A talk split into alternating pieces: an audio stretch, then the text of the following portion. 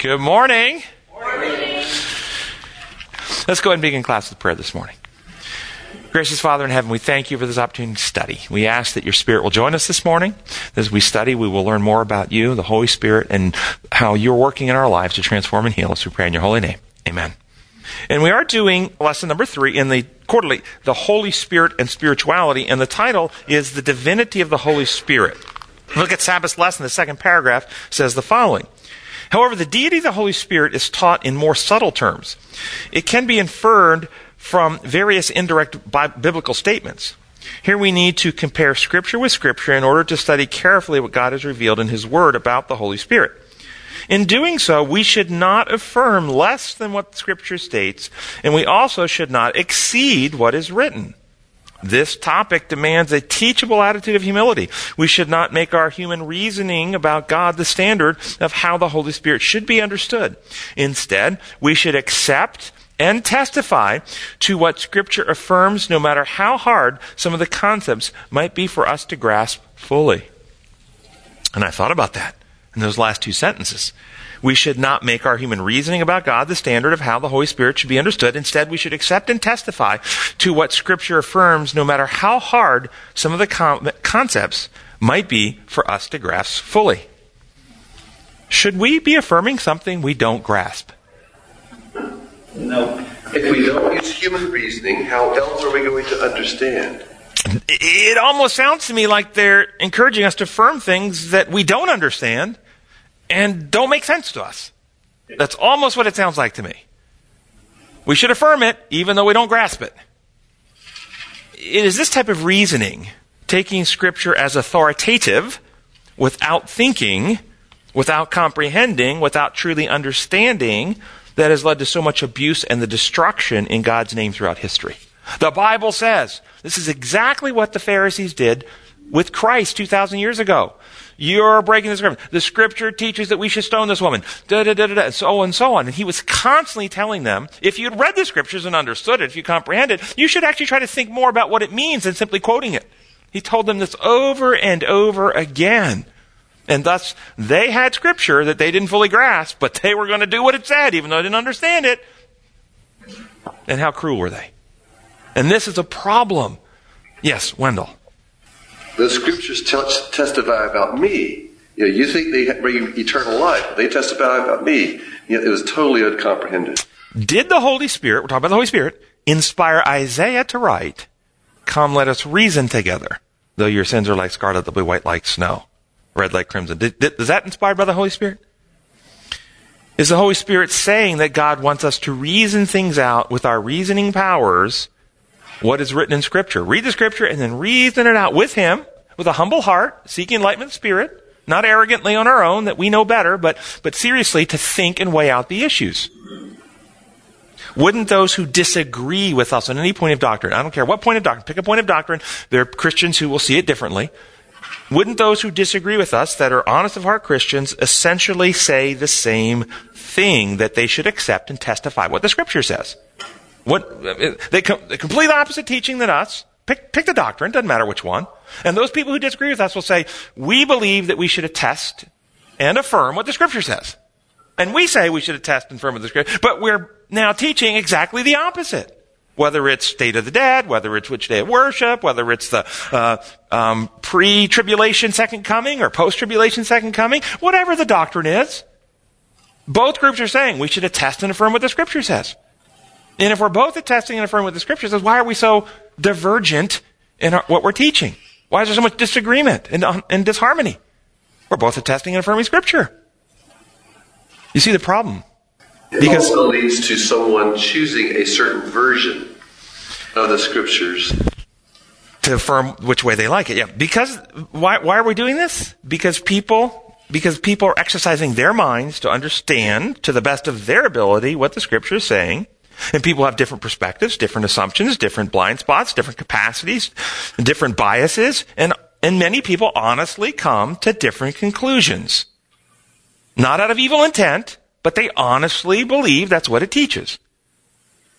Claiming, and, and so we have these two groups arguing, claiming that the scriptures support both of the views. How do we determine Of all these, remember, there's 34,000 different Christian groups out there all arguing amongst themselves. How do we know which view is more accurate than another view?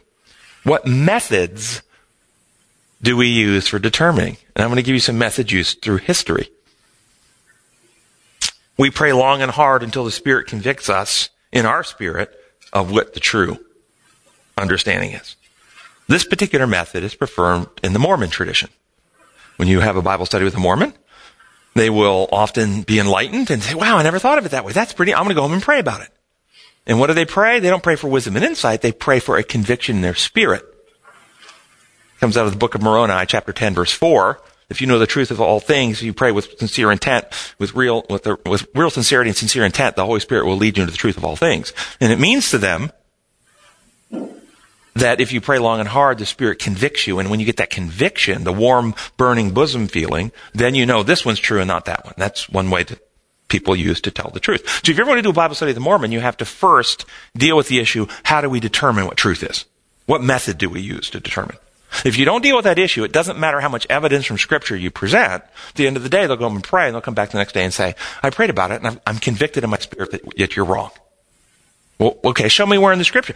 I'm convicted in my spirit. The spirit has convicted me. How about this one? We ask for a sign or wonder, or perhaps a message from the Spirit, uh, maybe through a, a, message in tongues, for instance, to tell us which is the true answer. Sign, wonder, and perhaps the particular miracle we're looking for is a message in tongues, often in the Pentecostal tradition. We look for other humans in a position of authority to tell us the right answer to interpret it for us. Uh, Roman Catholics, when Pope speaks ex cathedra, it's telling us this is what it means, and we have no choice but to accept he's God's representative on earth. Or many Christians in their denominations who surrender their thinking to their pastors or conference leaders.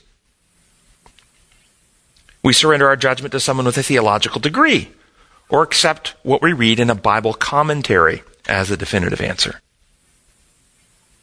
We organize committees of theologians to investigate and come back to us with a theological paper. We might even make a scripture research institute and create a tradition that a position coming from that group has higher spiritual authority and is to be accepted as truth.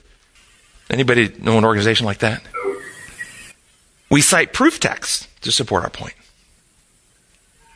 We hold a meeting of church delegates and take a vote on what truth is. These are all methods that people use, aren't they? Has the Holy Spirit ever used any of them? Pray long and hard for a conviction. Does the Holy Spirit ever bring conviction? Absolutely. This is a method the Holy Spirit does use.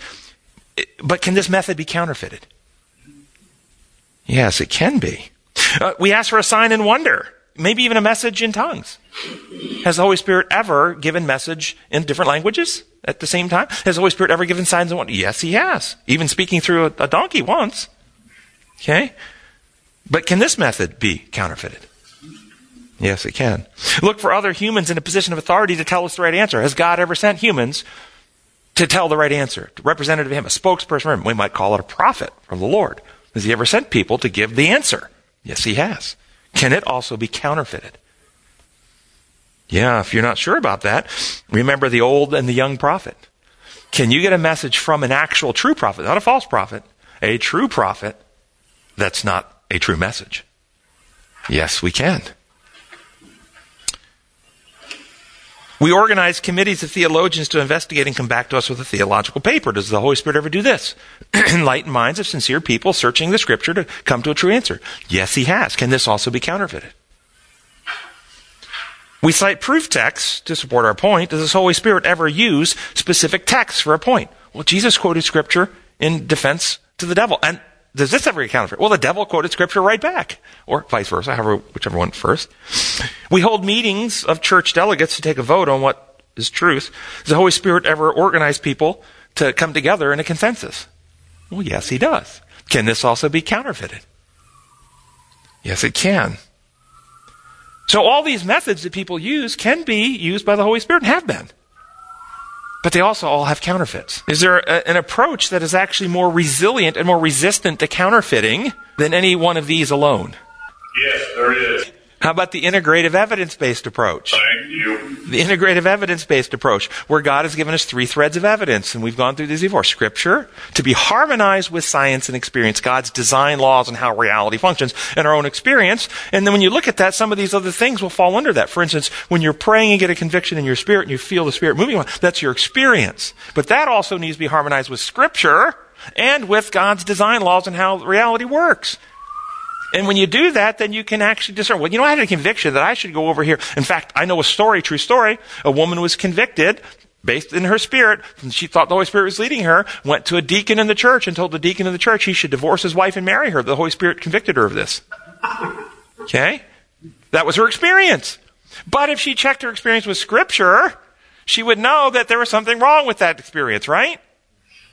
Okay, that's pretty obvious one, but it's, it's, it, it demonstrates the point harmonize the three. When we harmonize the three, we can, we can avoid a lot of these problems.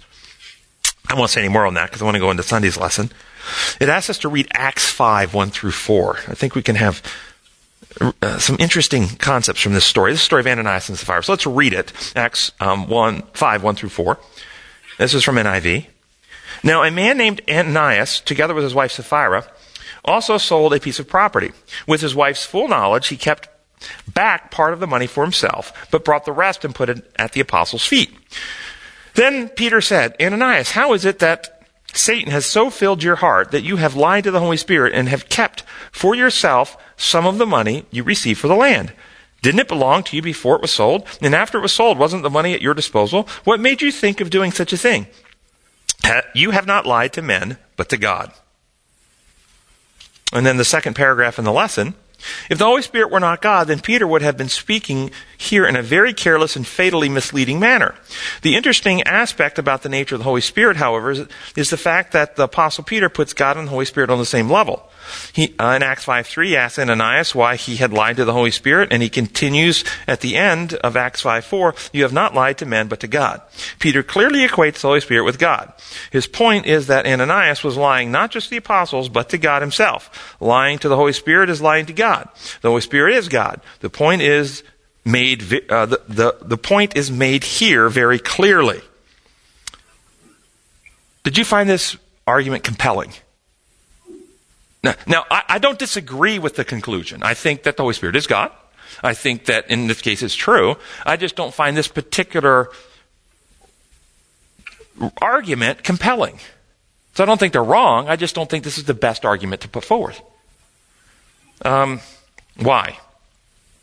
Well, first off, this whole lesson spends time arguing, and just we'll get more examples of this. We're going to go through them, demonstrating the um, divinity of the Holy Spirit. Do you know that most people who uh, un, uh, argue or have an issue with the Trinity doctrine do not argue that the Holy Spirit isn't God? That's not their argument. What's the argument? All the, all the texts that will show that the Holy Spirit is God will be accepted as true by those who don't believe in the Trinity. But yes, He's God. Of course He is. Because it's the Father's Spirit. That's their argument. It's the Spirit of the Father. It's the Father's presence, just with a different name. That's their argument. It's not that it's not fully God. Of course it's fully God, because God's fully God. He's the Father God, of course, and it's the Father's Spirit there moving. So this isn't the greatest argument for me, number one. Number two, the argument here is because of the language used, Holy Spirit and God, therefore they're equal. The Holy Spirit says that uh, because Peter says because Peter says that Ananias lied to the Holy Spirit and he lied to God that the Holy Spirit is God. I see the argument. I don't think it's wrong. I just don't find it most compelling because Peter also said that he didn't lie to men. You didn't lie to men. You lied to God. Does that make Peter an angel or a woman in drag? You didn't lie to men. Does that mean I'm not a man? I mean, if we're going to think this way, do you see how the argument becomes weak? I don't think it's wrong. I, it's just not the most compelling, the strongest argument you can put forward. For those who believe the Holy Spirit is the Father Spirit using uh, the terms interchangeably, this argument showing that the Holy Spirit is fully divine like this doesn't actually resolve their criticism. And we're going to resolve that before the day's over. Um, before we go into the individuality of the Holy Spirit, though, showing that he is an individual, has his own unique identity, separate and distinct from the Father, maybe we should discuss what happened to Ananias and Sapphira. The lesson says, this is from the lesson, why such a harsh punishment for what these two people did? How do you hear that? What is the lesson suggesting with that language? What do you think they're intending the conclusion to be by the question, why such a harsh punishment? Am I overreading if I ask? I think they're saying that God punished them, that God killed them. Is that a stretch? Is that an overreach? Am I reading into something they didn't mean? Or do you think that's what they meant? Do you have any concerns with that? Or do we all just accept that? Well, yeah, God killed him. He punished him. Well, there's some problems with that. First off, does the Bible ever, any, anywhere in the story, or anywhere else in the entire scripture, ever actually say God punished him or God even killed him? Does it say it? It doesn't say that, does it? Let me go back to Sabbath lesson. We already read this. And I'm going to read to you from the quarterly itself. This is from the quarterly. Quote, we should not, we should not affirm less than what the scripture states, and we should not exceed what is written. Wait a minute. It's not written that God punished them. It's not written that God killed them. It's not in the scripture. Why are we teaching it then if we're going to not exceed what the scripture teaches? It's assumed because there's a certain worldview. There's a certain vision of God. God works like a human magistrate. His laws are like ours. When you break his laws, justice requires he punish. Therefore, he's punishing. It's all assumed. It's not actually there. What about what does the scripture actually teach is the punishment for sin? Death. First or second? Second. Death from which there is no resurrection, not sleeping in the grave like Daniel. Daniel, you're going to rest in the grave and come up the second rest. D- D- Daniel was not punished for sin, was he? He had a savior. Right? Ananias and Sapphira. Eternal death here, or are they resting in the grave coming up again? Which one was it? They're coming again. This is not second death. This is not punishment for sin. How about this one? Even if you take the mindset of the legal view, the view that God must inflict punishment for sin, if we take that mindset, does the inflicted punishment from the judicial magistrate happen before or after judgment? What comes first, judgment or punishment? Judgment. Well, in that mindset, has the great white throne judgment happened in Ananias Sapphira's day? No, judgment hasn't happened yet. Even in their own distorted view, this is contradictory to what they teach. It doesn't work. This is not punishment for sin. And this is what troubles me. There's these assumptions built in that teach horrible things about God that are contradictory on every level to reality. Even to the penal view, it's contradictory. Yes. But could, this could still be punishment in the sense of not the second death, but the punishment for their deed to remove them or whatever. Inflicted by God? Right. So, is that punishment? Is he punishing them? It could be construed that way because he's ending their current life, existence. So, if that's the case, why would he be doing it? What would be his reason if, if, if you're going down that argument? Because they broke a rule and he's taking an action to inflict punishment, which is back to the whole point that judgment hasn't happened yet. Why is he doing that? There has to be another reason if you're going to say God acted here, and the reason would be something therapeutic. He was trying to lance a, a lesion of some sort, which no longer makes punishment, then it makes a therapeutic intervention. Punishment to them, but intervention Yeah, for the therapeutic group. intervention. Yeah. Okay, I, I'm still not there yet. Let's see. If, let's see where what else. Go. Does the Bible? So does the Bible say that they were killed by God? It doesn't say that, does it? Does the Bible say they were killed by men or angels? It doesn't say that. What does the Bible actually say? They died. They fell down and died. Yeah. That's what the Bible actually says. If we say God killed them because they lied, what would be the problems with that?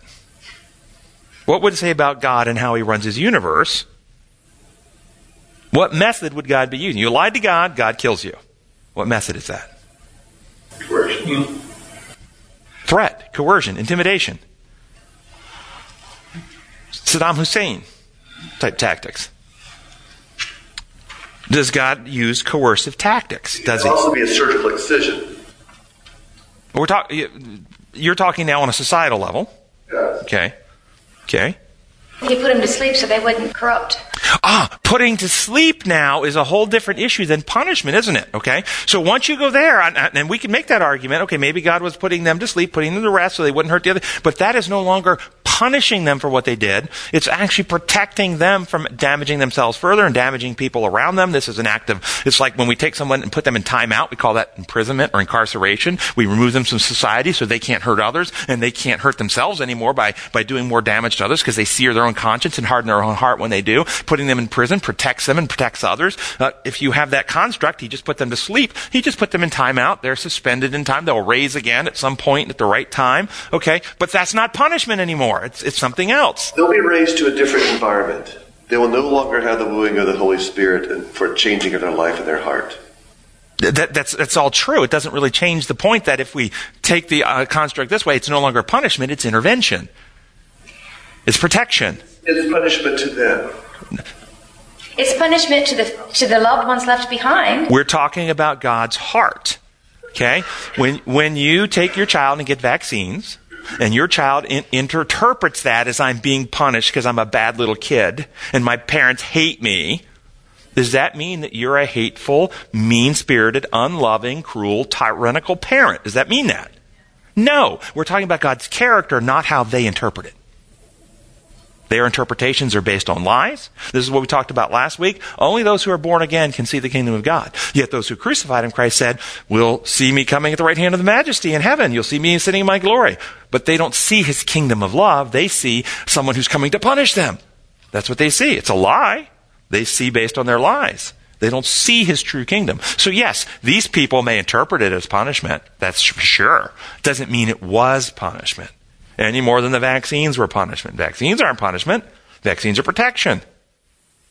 And so that's where we have to have that discernment to say, are we, are we basing our conclusions of reality on the interpretations of the hard-hearted, the dark-minded, the sin-filled, distorted mind who believes reality based on Satan's lies? They view God as punishing. That's what they think. Or do we view it on the reality of who God is? Yes what it appears to me is, is that the infliction of the result of sin was imminent in this situation, where it may not be in our situation. So if we look at it as uh, punishment from God or not from God, that's not as much of the question is is what is the result of their sin? Is well, well, I'm still going. I want to go down this issue of when it specifically talking about, and we're not going to talk therapeutic intervention to protect right now. We're going to talk the question of the lesson. God punishing for sin. If God were to do that, if he did, what method is it? It's the method of coercion. Do what I say or I will kill you. I mean, don't you think it's a little severe that they shorted the Holy Spirit and then they we, just got killed?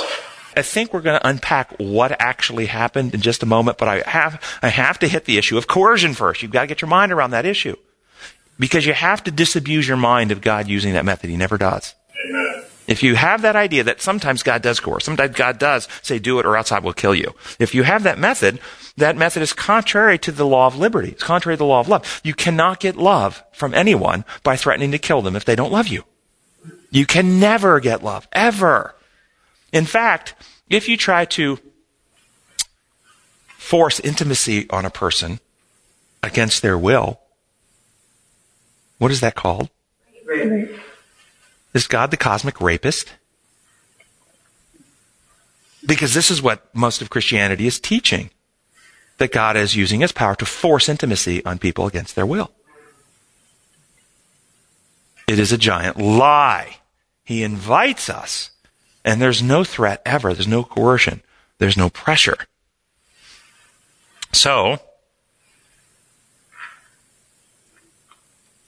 When you do threaten somebody, though, do this or else. I mean, you know, it's basically taught, I'm the king. I've made laws. Eh, eh, eh, in my law, if you break, break my law, then I'll be forced to, to kill you, and it's all legal. Um, How's that different then? I'm the king. I made a law that you bow down to this golden idol. If you don't bow down to this golden idol, I'll throw you in the fiery furnace. Same exact thing. But it's all legal because there's a law. We, I, am not doing this arbitrarily. We made it law. We, we put it in law, see, so it's legal for us to do this now. God made a law. How shall no the gods before me? He wrote it in stone. And if you break the law, he's required to, to legally kill you now. And it's, it's not sin because it's legal. It's not evil because it's legal. It's a violation of God's character and design. And this is the infection that Satan has perpetrated upon Christianity, including the Adventist Church, that God's laws function no different than ours. Simple system of rules that he coercively enforces. This is from one of the founders of the Adventist Church, Desire of Ages, page 759. Rebellion was not to be overcome by force. Compelling power is found only under Satan's government. The Lord's principles are not of this order. His authority rests on goodness, mercy, and love. And the presentation of these principles is the means to be used. God's government is moral, and truth and love are the prevailing power. Well, power? Love. Prevailing love, truth and love. This is um, Review and Herald, September 7, 1897. God could have destroyed Satan and all his sympathizers as easily as one cat picks up a pebble and casts it to the earth. But to do so would have given a precedent for the exercise of force. All, how much is included in that word? All the compelling power is found only under Satan's government. Are there any exceptions here in that statement? The Lord's principles are not of this order. He would not work in this line. This principle is wholly of Satan's creation. Can it be stated any stronger than this? Yet we still teach it. It is so deeply infecting the thoughts of Christian folk that they actually think it's holy and righteous for God to use those methods and kill people. Here's another one. This is Acts of the Apostles, page 12. Whereunto, asked Christ, shall we liken the kingdom of God, or with what shall we compare it? Mark 4:30. He could not employ the kingdoms of the world as a similitude. In society, he found nothing with which to compare it. Earthly kingdoms rule by the ascendancy of physical power, meaning coercive power. But Christ's kingdom, but from Christ's kingdom, every carnal weapon, every instrument of coercion is banished. And then the reason, there's a reason why. Because what God wants, He wants hearts that love and trust Him. Now notice in this statement out of Signs of the Times, July 22, 1897, what happens if we obey because we'll be punished if we don't.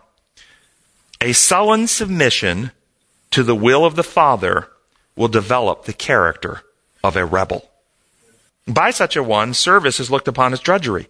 It is not rendered cheerfully in the love of God. It is a mere mechanical performance. If he dared, such a one would disobey. His rebellion is smothered, ready to break out at any time in bitter murmurings and complaints. Such service brings no peace or quietude to the soul. See, when we obey because we suddenly submit to the higher authority, He's in charge, He says so. I don't agree. I don't think it's right, but I submit because He's the one in charge. He's the authority. Who am I to question?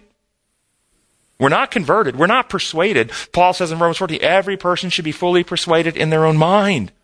But we're not. We submit. We suddenly submit. But now I'm going to ask you something. Yes. Why in the world, if the Bible is inspired, didn't they just say, and then God laid them to rest till the second resurrection or something to avoid all this confusion? Why, why does the Bible just say, and they died? Because that's exactly what happened. They died. Of what? We're about to get there. Okay. We're about to get there. We had to first deal with the issue of coercion. Okay, I'm Okay. anxious to hear Okay. I, I have a question. This probably was not the first time that they tried to cheat. I mean, this that's the first offense and they're dead. You know, that's pretty severe. Let, let's see if we can think how reality works here. Let's think we think how reality works. And we're going to tie their death into the unpardonable sin. Can we go back Yes. comment? Yeah. If that's the first sin, then that's pretty severe. Hmm. That still implies that he did it. What he did. You think God did this? What did they die of? We're about to get there. but first, but, I'd just but- like to acknowledge that that statement, though, implies I know, but first, you know, this, this is, before we even get there, that we really should br- approach this. Do, does the scripture say God killed them? No, no. It does not. It simply says, do we, so to say God killed them, we read into it. We're putting that where it's not. Another place we read into, because people have the view that God is the source of death. Is God the source of death? No. No, No, but that, but if he's killed, that makes, the other place, in Eden, right after sin, and he gave them skins to wear, animal skins to wear. It never says that God killed an animal. But it's taught almost by every church, including many theologians in our own, that God killed an animal for them and gave them. It never says that. It's not in scripture. It's not inspired. It's nowhere. It just says he gave them skins. Now tell me, what is actually harder to make? An animal skin or a living animal? Living animal. But much harder to make. much harder to make, okay? If he made living animals, it's nothing for him to give them a skin without killing an animal, is it? No, it's all read in. So this is where people, because they have a premise, they have an assumption that God behaves in certain ways, and so they teach that he does stuff that the scripture never says he does.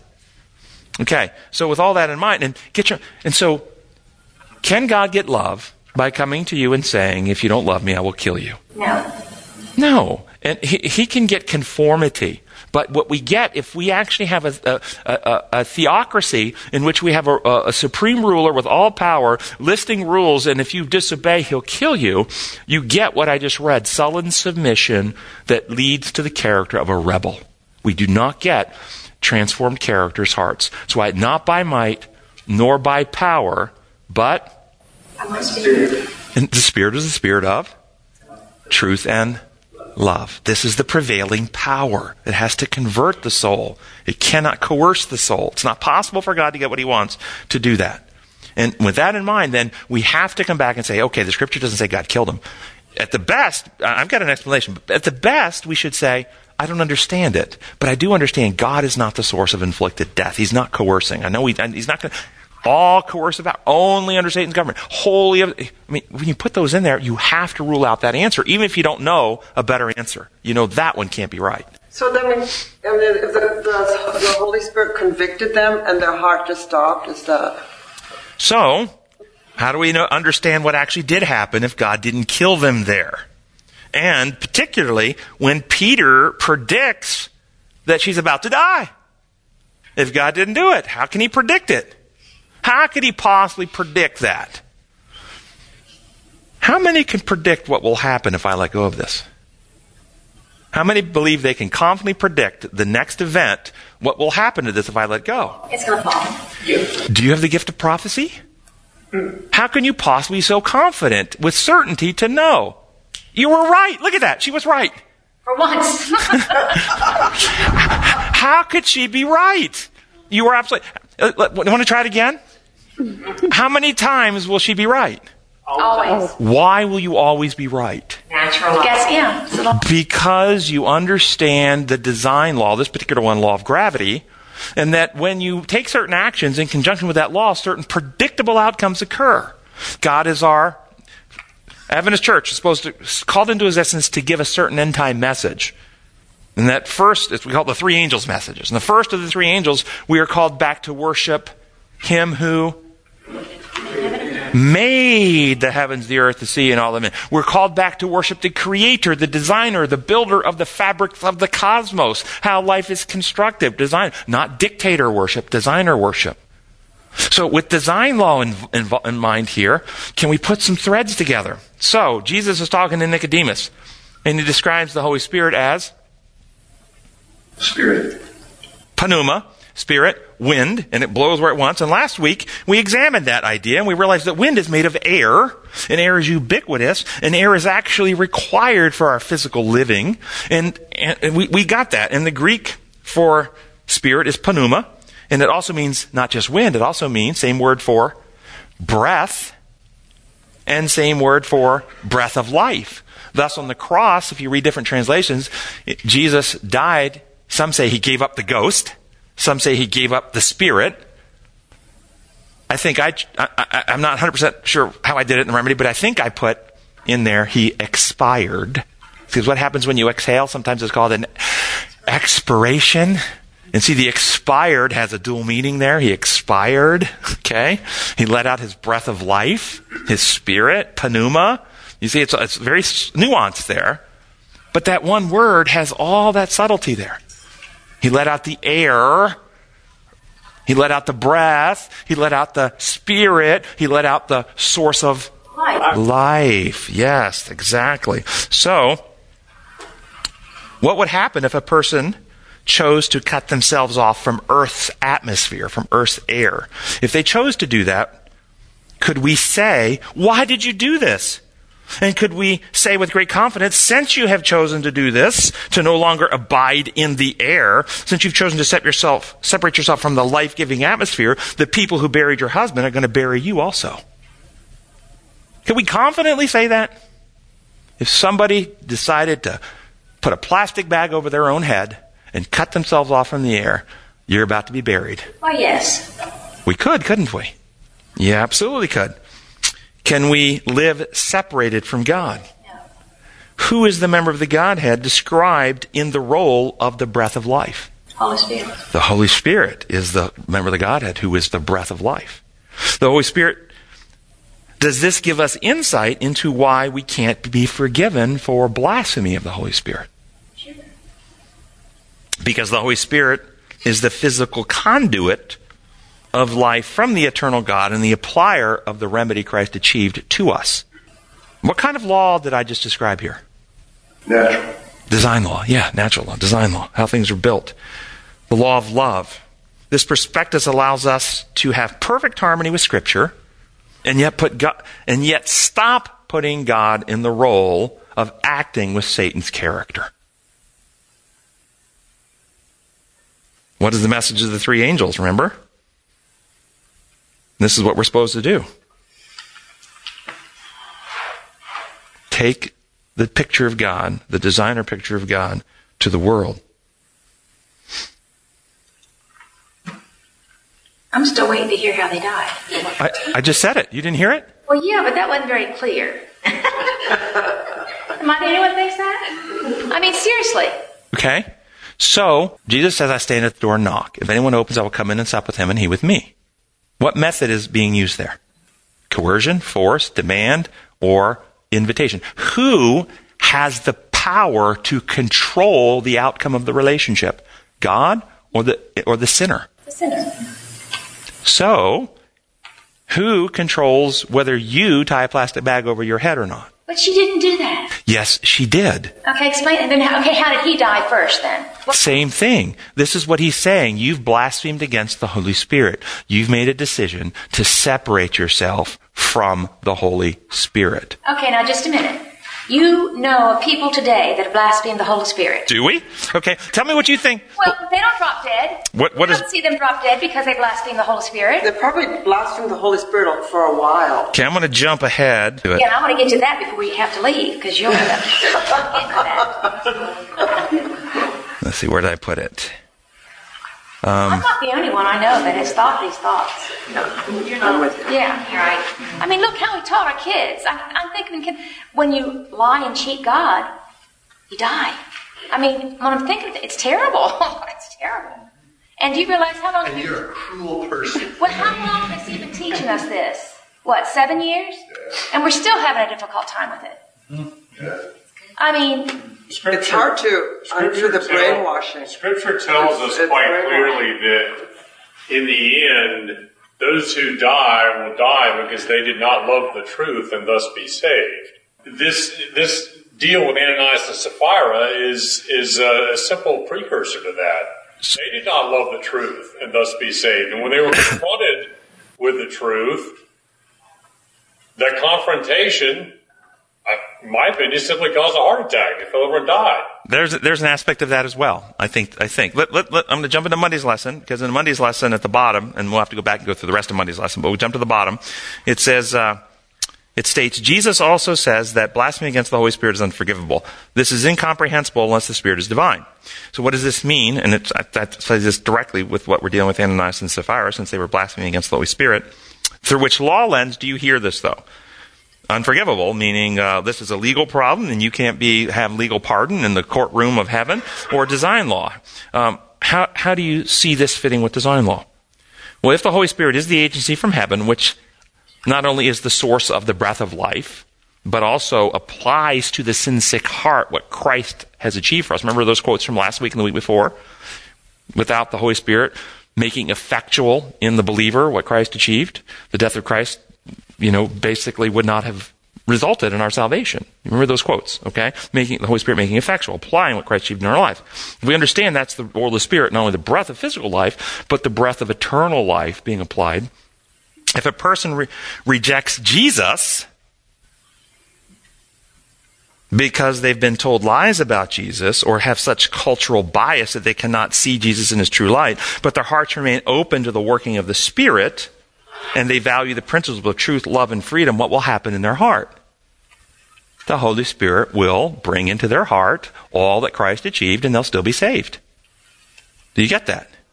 No, no, no. Say that again. I was. If a person rejects Jesus, I don't believe in Jesus. I'm not a believer in Jesus. They deny Jesus, they reject Jesus. Because they've been told lies about him. The version about Jesus they have is warped and distorted, and they reject him. Or they have such cultural bias because Christians have, have, persecuted Muslims throughout history and they're never going to accept Christianity because that's the way they see Christianity. But their hearts remain open to the working of the actual Holy Spirit. They value the principles of truth. They value the principles of love and the principles of freedom. That's the, their heart. What will the Holy Spirit do? The Holy Spirit will still apply into their hearts what Christ has achieved and they'll be saved. This is what Paul says in Romans chapter 2 verse 12. Those who do not hear the law, but are, uh, do by nature the things contained in the law, law unto themselves. Their conscience bearing witness that the law has been written on their heart. How did the law get written on their heart? That's the work of the Spirit to do that. Okay? Let's keep going. Use an analogy here. If a person rejects a life saving medicine because someone told them that medicine was poison and will kill them, even though it is exactly what they need to save them, but they accept the same very medicine in its generic name. They reject it the brand name. But when you give it to them in the generic name, they accept it and they take it. What will happen? They'll be healed. They'll be healed. So if a person rejects Jesus in his brand name, but they accept him in his generic name, which is the Spirit, love, Okay, the spirit of love, the spirit of truth. I am the way, the truth, and the light. Okay, they expect him to accept his generic name. What'll happen? Okay, so likewise, if a person rejects God because they've heard only the dictator views, and being and so forth and so on. Okay, but if a person who is sick rejects the only doctor who has the medicine in its branded form, in its generic form, the only doctor who actually has the medicine, and they reject him, then what? They die. That's the Holy Spirit. He's the one who applies the medicine. Rejecting Jesus, as long as you don't reject the truth of who he is, you may reject the name, but the Holy Spirit still can apply the generic version into your heart. But if you reject the Spirit, there is nothing left for God to do because the Spirit is the applier into the hearts of all that Christ has achieved for all human beings. So, if the person, let's apply this today. If a person finds the spirit of truth and love, get, get, get the spirit of truth and love reprehensible, such that they think honesty, fidelity, truthfulness is weak and despicable, and love for others is cheap sentiment, and they reject such motives and principles, but claim a belief in God and claim the blood of Jesus as their sacrifice, what will happen? This, this is blasphemy of the Spirit. Blasphemy against the Holy Spirit is not merely saying one doesn't believe in the Trinity or that one doesn't believe in God, but is the functional rejection of the presence of the Holy Spirit and the presence of the Holy Spirit as the source within our internal worlds of truth, honesty, integrity, love, fidelity. Rejecting that, there's no, there's no coming back from. There's no healing. There's no other source. There's no other applier of what Christ has done. This is true blasphemy. Ananias and Sapphira, in my view, t- did that. They preferred dishonesty to honesty, selfishness to selflessness. And they did it in the core of their heart, rejecting the very motives and presence of the Holy Spirit out of their life. I think that happened, number one, cutting themselves off from the Spirit of life. And number two, they were confronted with that reality through a representative of that Spirit, and it shocked them. I think both happened. And I think that's why it was so predictable. Uh, you can predict all day long what will happen to people who reject the Holy Spirit. You can predict all day long. First, first, they're going to be hardened in heart. They're going to be selfish. They're going to exploit. When I deal with relationship stuff and I evaluate people and I can see the methods and motives that, that people are working on in their heart, I can predict exactly how they're going to respond in certain situations. I tell, if you say this, this is what they're going to do. And they come back to me and said, I can't believe it. I, I tried what you said and they did exactly what you said. Yes, it's predictable. You can know how people will respond. Jim, Yes. it's so awesome to me because there have been so many people that have lived and that currently I know that are just good hearted people. And yet they don't claim the name of Jesus. Because Christians have been so unchristian that the picture they have, they don't want to be that kind of person. Gandhi famously said, I read the New Testament and I like Jesus and I would be a Christian if I ever met one. I mean, that's what he said. Okay? He loved the teachings of Jesus, but he never met somebody who lived the teachings of Jesus. That's his experience. I think that's your point. And you look at Gandhi's life later in life, not necessarily early on because he was growing and coming, but the, you, I think the Holy Spirit was working in Gandhi's life and bringing the principles of truth, love, self-sacrifice. And you see some of the wisdom that he shared with people. It was very selfless, very other-centered, very non-violent. You see the same thing in Martin Luther King Jr. Now he was a Christian, but you see his methods are completely different than the than the current political methods used by Black Lives Matter and so forth. He was completely the opposite of these things. Some of his stuff is, is incredible. You know, his dream speech. You read his dream speech. He was dreaming for a day when the little girls should grow up and be judged not by the color of their skin, but the quality of their character. Do you understand? Black Lives Matter is just the opposite of that. It's the color of our skin matters, not the quality of our character. It's just the opposite. It's just about the external. uh, And, and it, we, as a Christian, the Christian principle is what Ben Carson said in the thing. You know, I'm a neurosurgeon. When I cut into somebody's head, guess what? All their brains look alike, no matter what color their skin is. That's exactly right. Okay? Below the skin, we're all human beings with, with the same undercurrent of, of, of issues and the same worth as, as people made in God's image.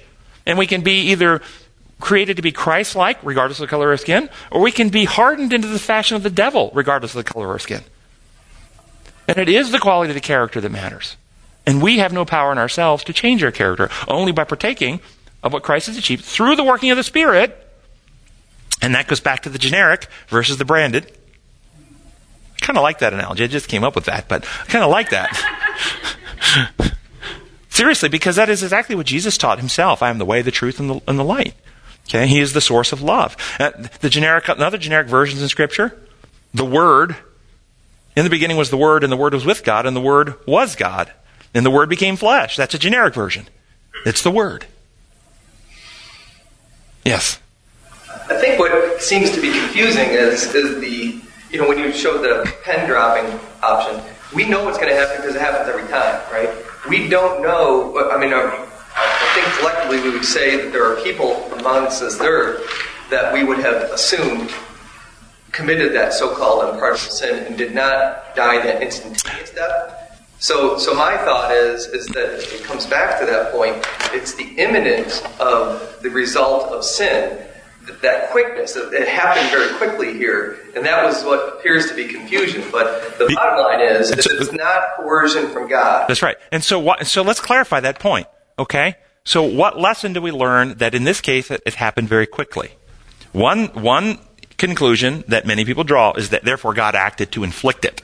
That would be the wrong conclusion. There are other conclusions that we should remember. We all teach this. We don't actually apply it very often. But when we're brought to our attention to it, we all go, oh yes, oh yes, that's true. I, uh, yes, I believe that. Yes, yes, yes, yes. And that is, man looks on the outward appearance, but God looks on the heart. And we can't judge the secret motives of the heart or where a person is, regardless of how offensive their behavior actually looks at a period of time. Particularly maybe a thief who's lived their whole life in reprobate living and ends up on a cross next to Christ. Okay? We might judge him as completely eternally lost, but he wasn't. Or a person who is a, a very wonderful church attending person who always looked like he did the right thing and uh, was on church committees and blah, blah, blah, blah, and he, for 30 pieces of silver, I mean, we, we are very bad at looking at where somebody is. And so one lesson is, you know what? The Holy Spirit diagnoses perfectly. Number one. Number two, that God's grace is always at work, and God's grace in different times and places will act in different ways because the grace of God, as I understand it, is the working of God to heal and to restore. That's what grace is. His action, His energy working to heal and restore His, self, his creation. And, and God's grace does different things in different times, places, and circumstances. And in this time and place and circumstance, God's grace was that this circumstance required, resulted in, this is the best action. I'm going to give them what they've actually chosen at this point in time for a variety of reasons. Other places, God's grace might say, they're going to still experience the same thing, but I'm going to suspend that because this person has some demonstration of what happens in an unhealed heart and mind, and that evidence needs to be carried forward so others can see rather than for them to just drop dead right now. So we were very poor judges of all those nuances of time and space and characters and hearts. Yes. When Peter declared that Christ was the Son of God, Christ said, The Spirit has revealed that to you. This is another episode in which the Spirit revealed something to Peter. We do not always have that discernment of the Spirit. The Spirit doesn't tell us so and so is going to drop over dead. That's right tomorrow, the next day, or whatever. And so the, the miracle here was of the discernment by Peter given by the Spirit, not the intervention of the Spirit on Ananias and Sapphira. I had several thoughts on that. I don't disagree. So uh, Monday's lesson, back to the top, um, it talks about the lesson points us to four texts uh, that uh, uh, look at the attributes that are ascribed to the Holy Spirit and are exclusive the prerogatives of God. And they are 1 Corinthians 2, 10, and 11. The Spirit knows the mind of God, and only, only God would be able to know his own mind. Um, Psalms 139, 7, the omnipresence of God. Only God is omnipresent. Hebrews 9:14, uh, immortality uh, inherent. Only God is immortal. Uh, Luke 1:35, wielding the power of the Most High, and only, of course, God wields the power of the Most High. So these texts provide abundant evidence to support the teaching that the Holy Spirit is fully God.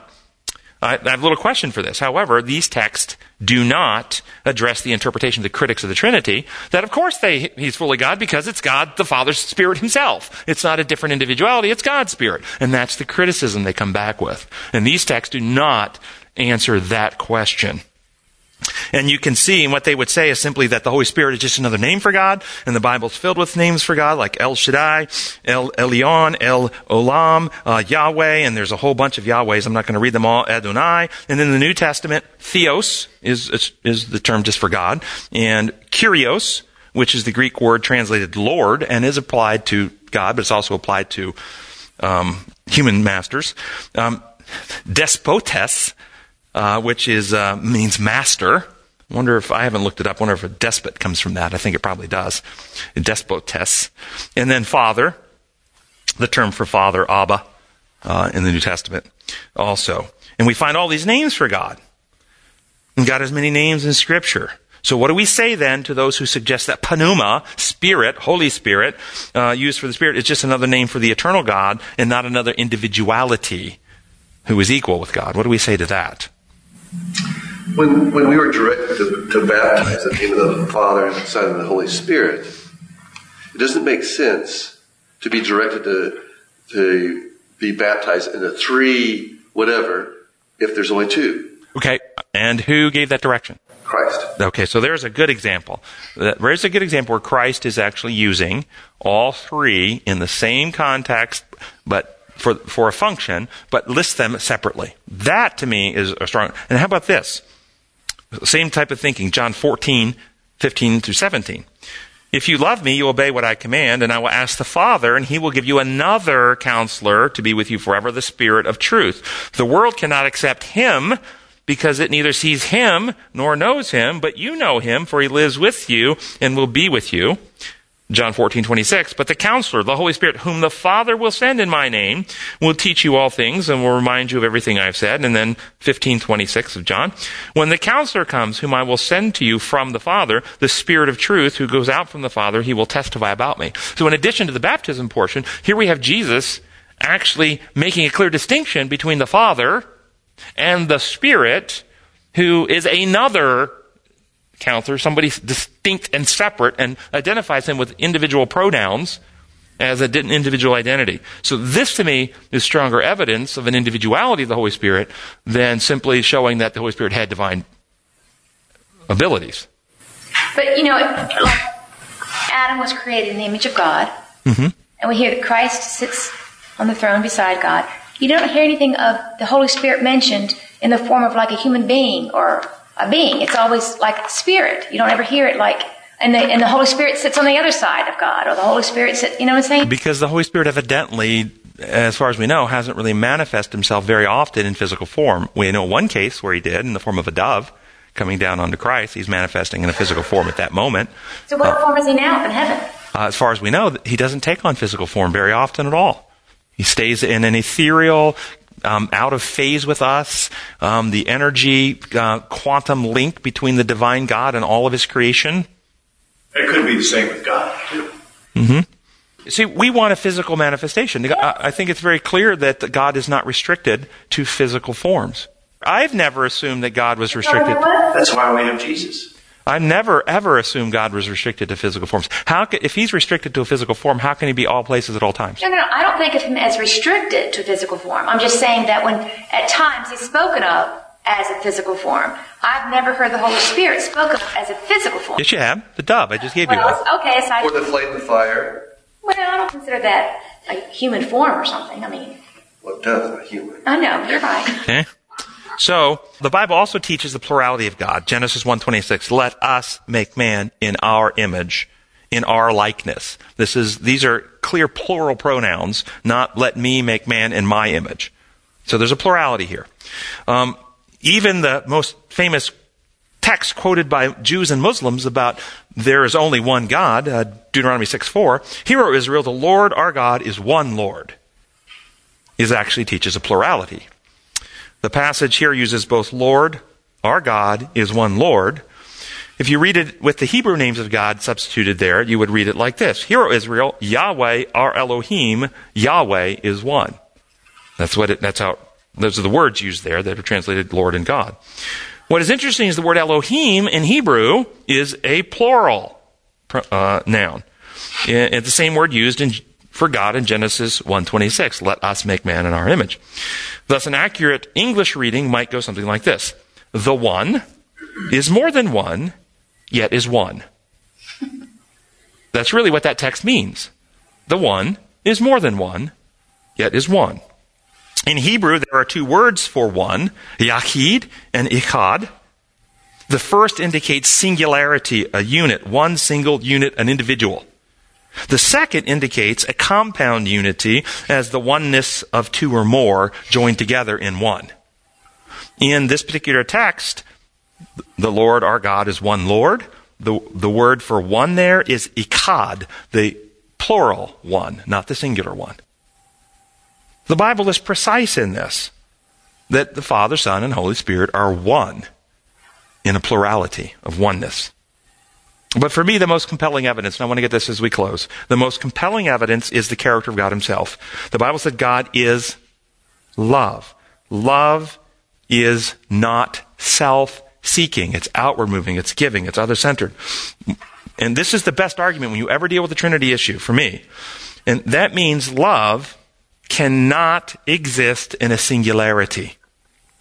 God could not be love in isolation. Love requires an object to pour itself upon. Love is other centered. God's nature and character of love, rightly understood functionally, requires that there be a trinity because the minimum number of individuals for love to actually be other centered is three, not two. Three. In two, you can have narcissistic reinforcement, where both of them are pouring their adoration and praise upon the other and just reinforcing the narcissistic need. And I see this in relationships where a husband and wife are married and they're married for five, ten years or more and never have any conflict in the marriage because they both just adore and worship each other and pour all their attention upon the other. And then they have their first child. And the first child comes into the world and the husband becomes very, very irritable, hostile, upset because now the attentions of the wife are no longer primarily on him. He is not first in her time, her energy, her first thoughts. It's the child. And he has never had to sacrifice himself for the welfare of another. And he gets very agitated and lots of conflict comes. This exposes a narcissistic reinforcement rather than genuine other-centered love. In the Trinity, we have all three willing to sacrifice themselves for the benefit of the others Always. That's why Christ is never pointing to himself. He's pointing to the Father, Spirit, and light, and, all, constantly. And so this functional love, as you understand how it works, is the best argument for a Trinity. Because God can't, God can't be love in isolation. And this is why we were made in his image. Husband and wife, two separate individualities coming into unity. A unity of two? No, not as God designed. A unity of three because each one is a spirit temple where the spirit dwells. And it's the husband, wife, and spirit joined together in a trinity of love is how God designed us to be. And the devil is constantly working to fracture that, either to get the Holy Spirit out of the heart, so it's just the two, or to cause division between the husband and wife with hierarchical organization where we're not equal, but one rules over the other, and so forth. He's always trying to break up that. And in closing, is our last thing. Ellen White wrote in Evangelism, page 615. There are three living persons in the heavenly trio. The name of these three great powers, the Father, the Son, and the Holy Spirit, those who receive Christ by living faith are baptized. And these powers will cooperate with the obedient subjects of heaven in their efforts to live the new life in Christ. Our gracious Heavenly Father, we thank you so much that you are love other centered, love beyond our imagination, love beyond our comprehension, and never anything other than always functional love, seeking the best interest of your creation, seeking to heal, to uplift, to restore, not the source of sin, not the source of pain, not the source of suffering and death, but the healing remedy to restore your creation back to unity with you. We ask that your spirit will be poured into our hearts and minds, free us from the lies and the distortions and the assumptions and the presuppositions that keep us from knowing you, and bring us back into a true intimacy with you. We pray in your holy name. Amen.